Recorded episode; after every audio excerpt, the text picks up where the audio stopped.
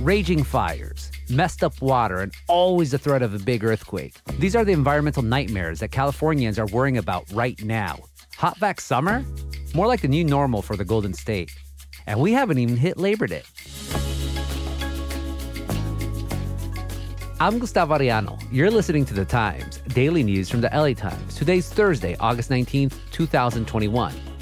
The Taliban violently puts down protests against its takeover in Afghanistan. Three people are reported dead. Top U.S. health officials say COVID 19 vaccine booster shots will become available starting in September. And German scientists have observed brain style cells that grew eye like things in a lab setting.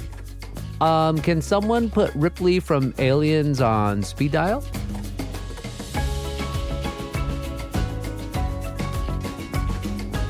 The Dixie Fire is now the largest single wildfire in California history, more than 600,000 acres. It's been burning now in Northern California for over a month and has destroyed more than 500 homes in areas that never imagined wildfires to be a monthly year round risk.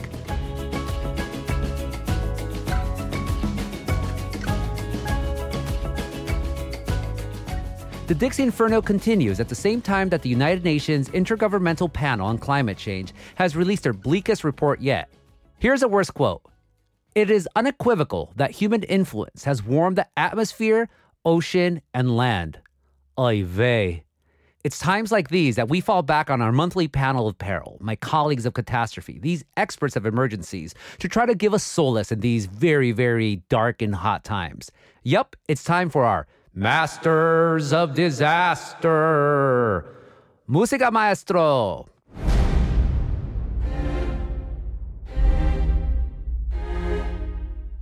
As usual, we have our trio of terror and introducing first and foremost our earthquake wizard who also dabbles in COVID 19 reporting, Ron Lin. What's going on?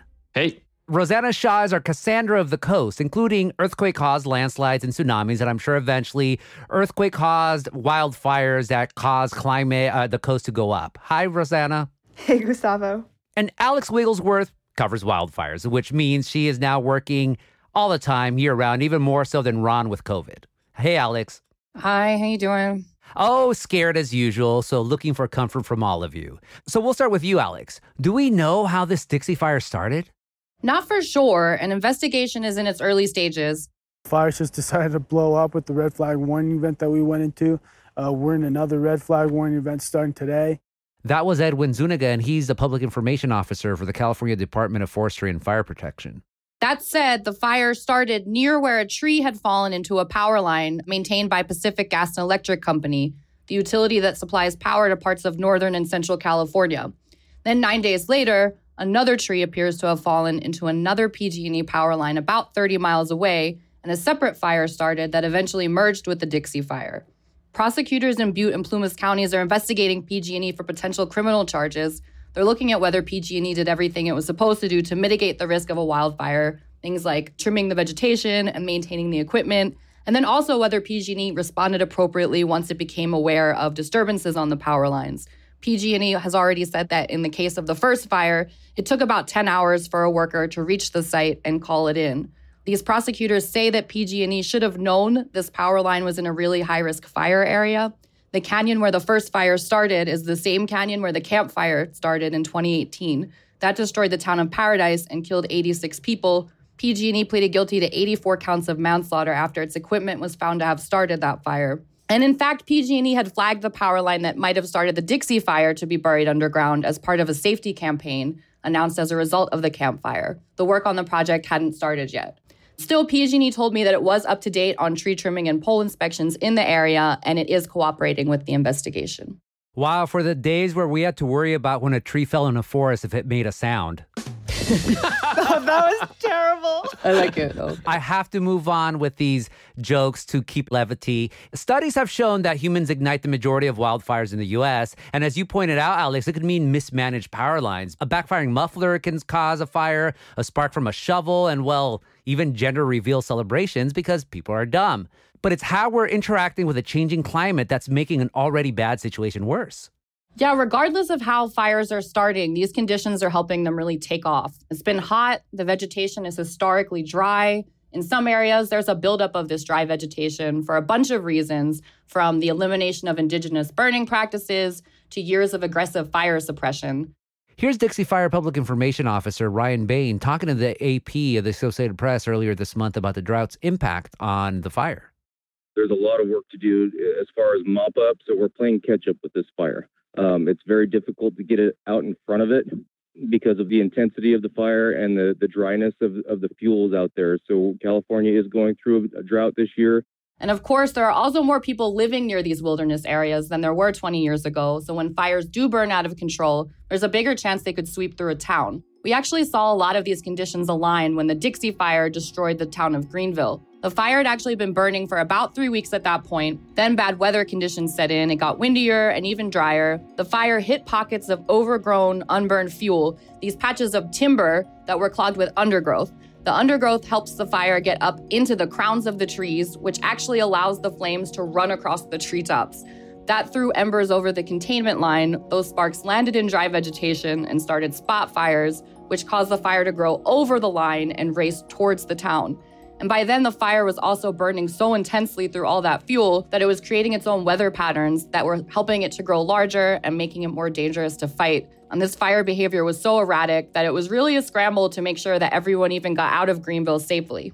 And it's one thing when it's like, say in Southern California, infamously, Mike Davis, the author, wrote an essay about 25 years ago called The Case for Letting Malibu Burn. And he was criticizing suburbia. But we're talking about small cities up in the Sierras, you know, where it's all green, forest, mountains. These towns are not supposed to be at risk of getting burned every year, maybe once in a generation, but not every year. Sure, we're definitely seeing fire enter populated areas more frequently. And in some areas where, I mean, there are some areas where experts thought fire would really never enter that are now at risk for burning. Ron, you're an earthquake guy, but you've also covered wildfires in your career like a good master of disaster. And while every Californian grows up with earthquakes waiting to fall on us, like, well, an earthquake, the anxiety around fires is just right up there with them. I mean, I've read accounts of the Spaniards who came here in the 1770s and they would write about these humongous fires going all along the coast to the point where it's all smoky. Yeah, I mean, that's right. I mean, fires have always been a part of the California landscape, whether naturally or even indigenous tribes practicing intentional burns for thousands of years. But for modern day California, apocalyptic fires were not an annual thing. Like growing up in the Bay Area, I have this indelible memory when I was a kid of the Oakland Hills burning in 1991. And that was at the time the second deadliest fire in California history. Unfortunately, 25 people died, many trying to escape. But now it's kind of like an annual occurrence. You know, in 2017, there was the Tubbs fire in Napa and Sonoma counties that resulted in 22 deaths. Alex just talked about the Camp Fire that flattened much of the town of Paradise. And then just last year, 15 people died in the North Complex fire north of Sacramento. And the scary thing is, is that it used to be that the deadly fires usually happened in October and November when we saw the Santa Ana winds or the Diablo winds up in the Bay Area, but not anymore. Some of the deadliest fires have started as early as August this month, as last year's North Complex fire did. And it's just nuts. I mean, growing up in the Bay Area, we never thought of Santa Cruz counties with its redwoods ever catching fire, but that's exactly what happened last year. Yeah, it's like the fire of the century every month in California, whether northern, southern, everywhere. Yeah, it becomes to a point where we're always like, you know, I'm on Tinterhooks. Last fall was the first season where I actually had to buy air filters and put them all around my place because the stench of the smoke was just so bad. Like we couldn't breathe. It used to be that I would tell people moving into the area, you know what, don't worry about the smoke this year. It's like it's a one in every 10 year thing. I can't say that anymore because it's now the case where we do have to prepare for lots of smoke every late summer and every early fall. Bad air quality, that's going to be another topic, and probably next month, the way California is going. Rosanna, you've also covered wildfires because, again, when you're a master of disaster, you have to be limber with your doom. And you recently looked up your old reporting from 2014. What stood out to you?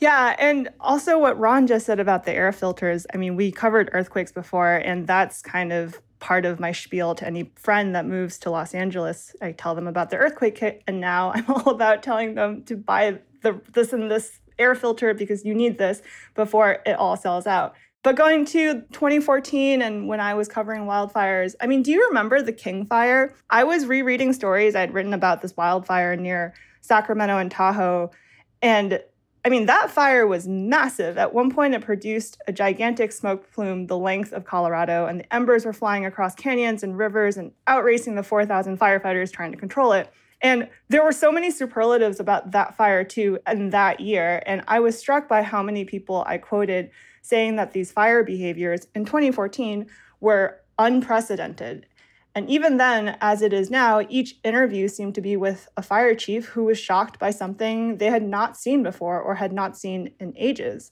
And I am ashamed to acknowledge just how many people have probably become desensitized towards like unprecedented. And if you weren't somewhat impacted by one of these fires, they all kind of start blurring together. And, you know, how many people today even remember the details of the King Fire? Who can tell you where that fire actually started?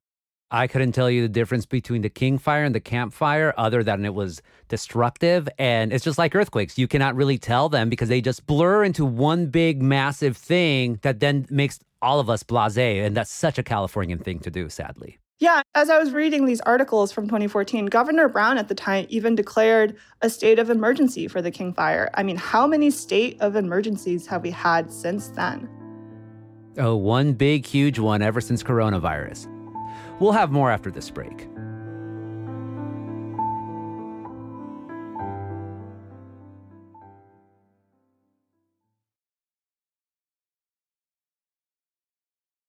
We've been talking about the Dixie Fire here in California, but that's just one fire of many raging all around the world right now. You have wildfires in the East Coast, and then there are these images from wildfires in Greece and Algeria, all red and just disturbing. Before the break, we were talking about words, cliches really, like unprecedented. Should we retire that word when it comes to natural disasters? For all the masters, Alex first. I would say no. Just because something unprecedented keeps happening every year doesn't mean you should stop pointing out that it is literally without precedent. I hear the criticisms. I do agree that it can be numbing. So maybe we should be a little more judicious in its use, but I don't think we should retire it completely. I think the fact that fire conditions have been unprecedented every year for the past several years actually says something about where we are as a society and where we're heading to. Ron, unprecedented, retire, yes or no? No, and it depends, obviously, but it's important that we describe things as being unprecedented when they are. Like, it's true that California is getting as hot as ever. I remember doing the stories a couple years ago saying it's the hottest July ever, and it was a big deal. And now it's unfortunately not as surprising, but it really should be as shocking as it was back then. And our fires are getting bigger than ever. I mean, of California's top 10 largest wildfires on record, all of them have been since 2003. Nine of them have been since 2012. And even crazier, eight of them have been in just the last five years. That is important to convey that these are unprecedented times. However, one thing that we should not be surprised by is how fast fires can spread. If they tell you to get out, get out. And every Californian should know two things. One, how Santa Ana and Diablo winds work. They come from the northeast to the southwest. So keep that in mind for whenever you're trying to figure out where the fire is going when there are Santa Ana winds.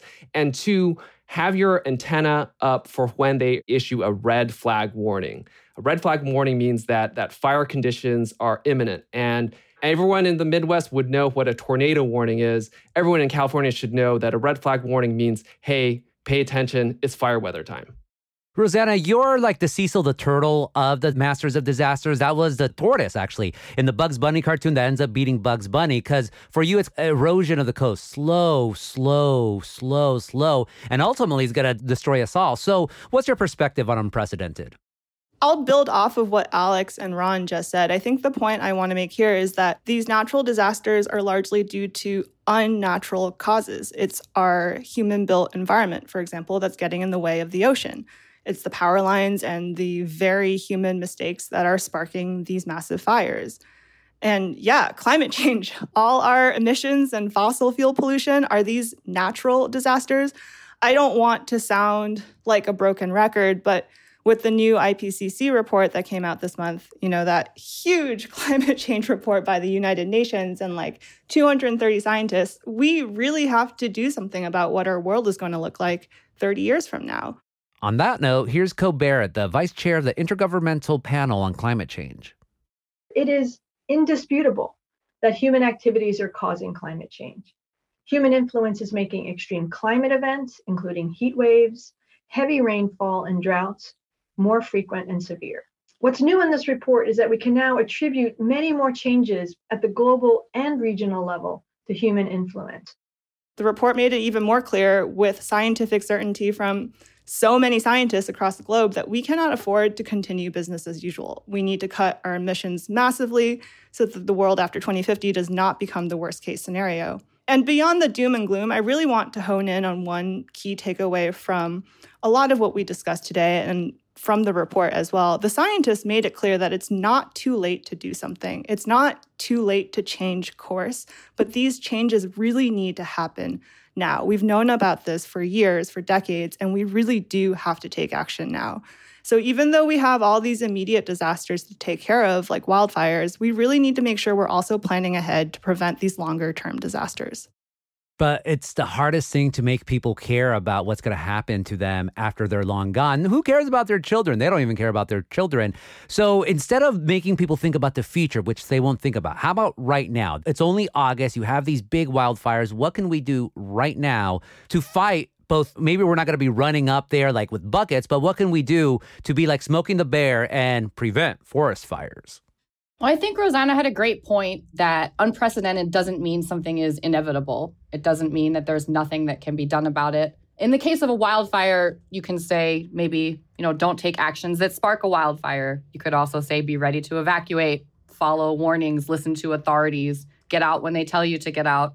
I think one of the things that you can do is if you have a home in California, you should do the thing where you go around your house and see if there's any flammable dead trees or branches or anything and clear that out.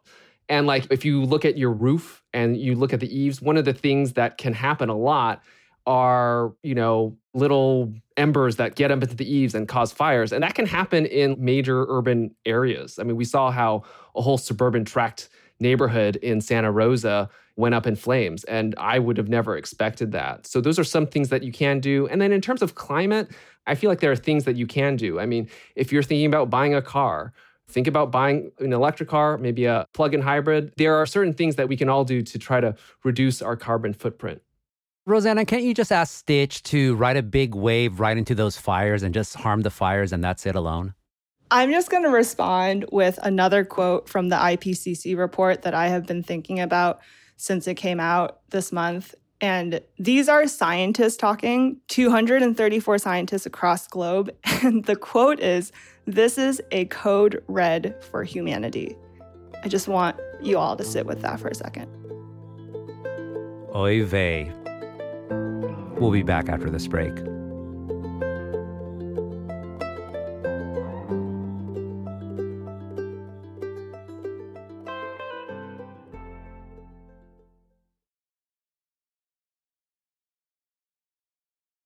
As is our tradition, after all the doom and gloom, and there's a lot of it, and it seems every month we have more and more of it, but we can still find joy. And all of our masters of disasters always have the most brilliant of joys. So we'll have to start with the joy of Ron. Ron, what's your joy?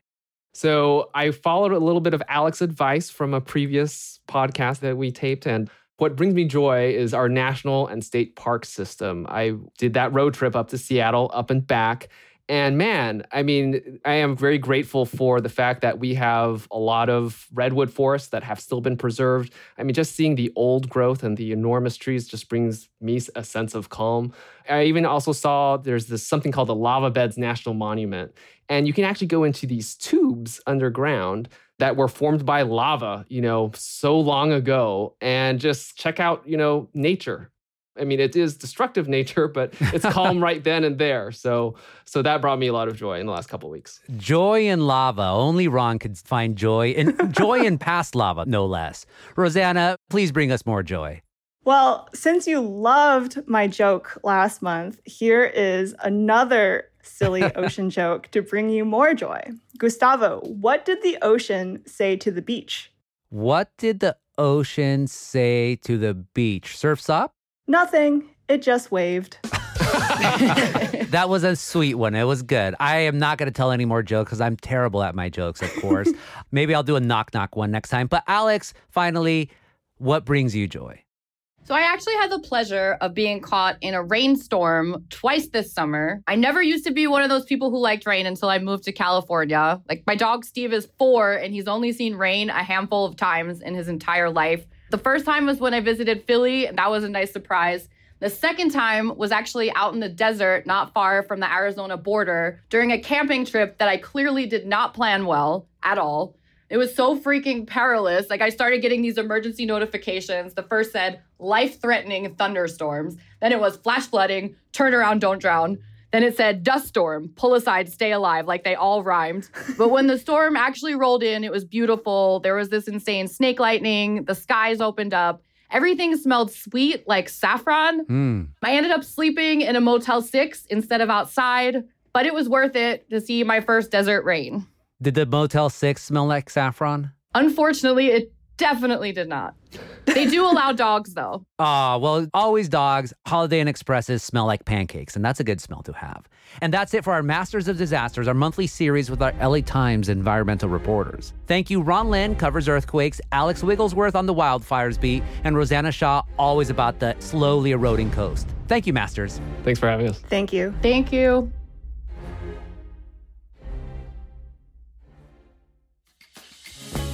And that's it for this episode of The Times, daily news from the LA Times. Tomorrow, a conversation with Los Angeles County Sheriff Alex Villanueva. Like what you're listening to? Then make sure to follow The Times on whatever platform you use. Please, please, please don't make us the Puccia podcasts. Our show is produced by Shannon Lin, Denise Guerra, Marina Peña, and Melissa Kaplan. Our engineer is Mario Diaz. Our editors are Shani Hilton and Lauren Raab. Our intern is Ashley Brown, and our theme music is by Andrew Eapen. I'm Gustavo Arellano. We'll be back tomorrow with all the news and desmadre. Gracias.